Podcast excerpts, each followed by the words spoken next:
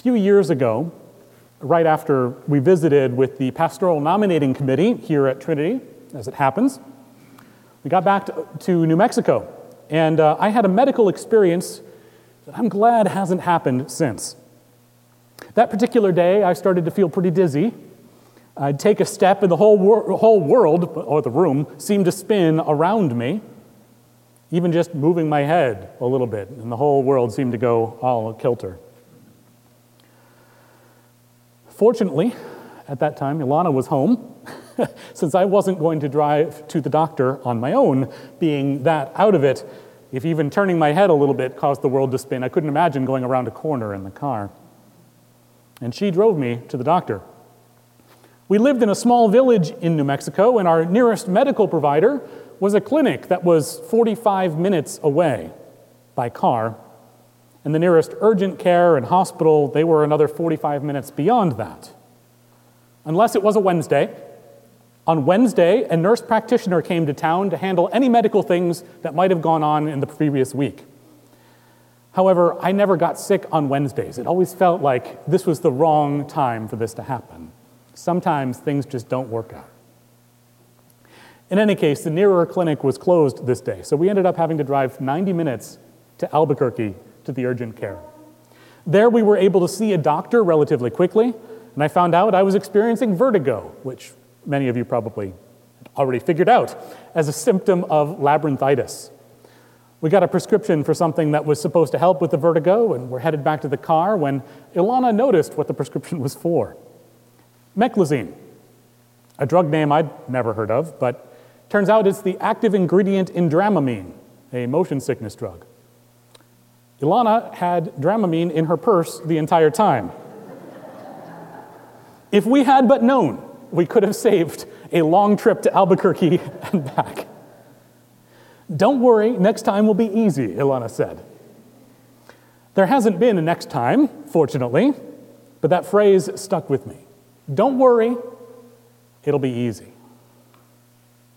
And our story from 2 Kings today, it's the phrase that lies beneath some of the humor of the story.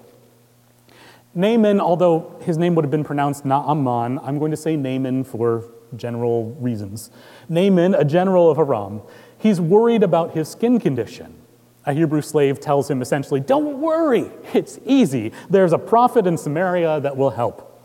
So, does he go to Samaria to see the prophet? Nope. He makes it harder on himself, going to Damascus, asking his king for help.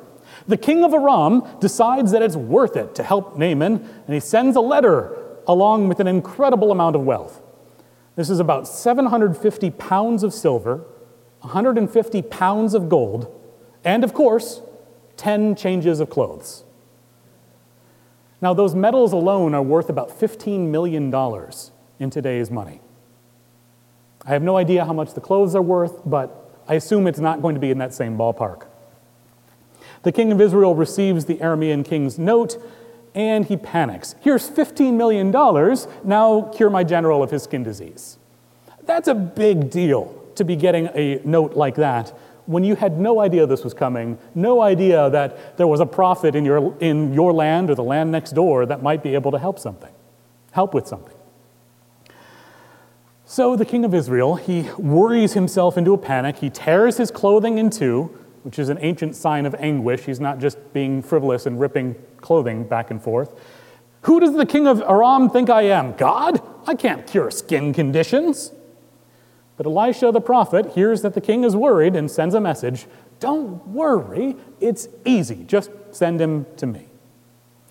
So General Naaman packs up the silver and gold and hopefully leaves a set of clothing for the king who ripped his, heads over to Elisha's place. Naaman's traveling with an entourage who are probably hoping to see some amazing, miraculous cure. Uh, maybe smoke and chanting and, and, flashes of lightning. After all, this Elisha is said to have taken the mantle of the prophet Elijah, who called down fire from the heavens itself. But when Naaman arrives, instead of greeting him with all the honor due a visiting dignitary, Elisha sends him a tweet. Well, the ancient equivalent, saying, Yo, Naaman, go wash in the Jordan seven times. Don't worry, it's easy. But Naaman, expecting a major deal to be made, after all, for 15 million bucks, he should get a show. He gets angry that Elisha won't meet with him directly. What in the world, he says? I have rivers back in Aram, beautiful rivers, much nicer than this Jordan River. Does Elisha think I've never taken a bath? How dare he? Come meet me face to face. But of course, Elisha doesn't come out. Perhaps Elisha is making a point about humility. You came to me asking a favor, so listen when I tell you something. Also, maybe there's something special about this land of Israel and the Jordan River. Naaman is about to give everything up and walk off in a huff when his servants say, Don't worry, Naaman. You'd have done whatever Elisha said if it were hard, right? So it's easy. That's nothing to get upset over. At least try it. And this is the crux of the story. Naaman listens. This big shot general from Aram heads off to the Jordan, probably grumbling the whole time, let's be honest here, where he dunks himself in the river seven times and is cured. He comes back, tries to give money to Elisha, who refuses to take it. And so Naaman decides to worship God, the God of Israel. But the rest of that story is for another time.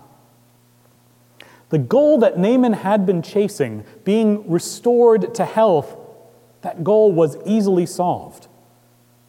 All it took was listening. Listening to slaves, listening to kings, listening to prophets, listening.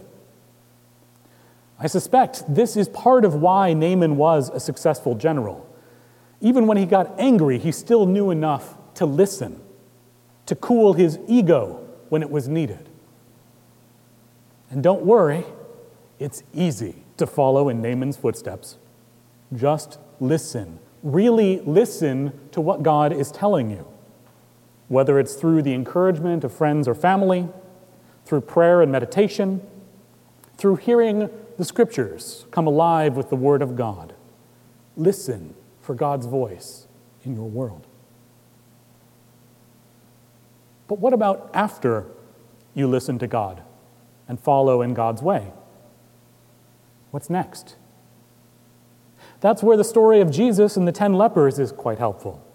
Now, we've moved about 800 years into the future with this story, and uh, things have changed in the world in lots of ways. What with the various empires coming through and conquering and reconquering and reconquering, from Assyria to Babylon to Macedon to Rome, and occupying the land that both Aram and Israel had been. Despite all these changes, there are still people with skin conditions. Luke tells us that when Jesus was traveling the border between Samaria and Galilee, he found not one man with a skin condition, and also $15 million in gold and silver, but 10 poor outcasts who approached the traveling prophet. Now, an aside, uh, often these men, and Naaman for that matter, are described as having leprosy. But that's something of a misnomer today. The disease that we call leprosy today, technically called Hansen's disease, uh, is caused by bacteria in the skin. And because of that, we can actually track the DNA of these bacteria back and see when they've appeared in various regions. Uh, and following its spread in the historical record, we can find no trace of it in the Middle East until six centuries after Christ. So, whatever disease they were talking about, it wasn't what we call leprosy today. And that's why more modern translations say skin disease rather than leprosy. But when the first English translations of the Bible were being made, leprosy had become a major European disease. And so the translators seem to have used a skin disease that people were familiar with as a catch all term for skin conditions in general. In Leviticus, the Bible describes various skin conditions that would cause you to shout, unclean, unclean, as the men do in our story from Luke.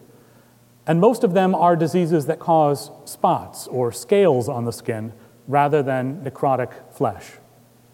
Still, these were men separated from their communities, and Jesus healed them, restoring them to clean skin and to fellowship. Jesus always, almost always, acts in ways that heal more than the body, restoring people to wholeness of spirit, to wholeness in community, as much as wholeness of body. Jesus sends the men to their priests because it was the priests that could declare them clean and have them re enter society. Don't worry, it's easy. By the time you get to the priest, you'll be healed. One man turns back to Jesus after being healed and says, Thank you. To be fair, Jesus told them to go to the priests, and so they're listening, they're doing what they're told, they're going to the priests. This one man, though, he's got to be thinking, This is easy. And you know what else would be easy? Saying thank you. His thanks are genuine and are directly delaying his connection to family and friends for the means of connecting with God with Jesus. It's so important for him to offer thanks and praise. He's listened to Jesus. He's been restored to health through following Jesus' Jesus's instructions, and he offers thanks to God and Jesus for all that has been done. My friends, that's the pattern we ought to follow. And don't worry, it's easy. Listen for God's word. Follow God's call to change, even if it seems too easy. Offer thanks and praise to God for all that God has done. Now, in the name of God who calls you a beloved child, may you be blessed with healing. In the name of Jesus, who restores us to health and right relationship, May you be blessed with fellowship. In the name of the Spirit, who fills us with peace, love, and understanding, may you be blessed with an abundance to share. Amen.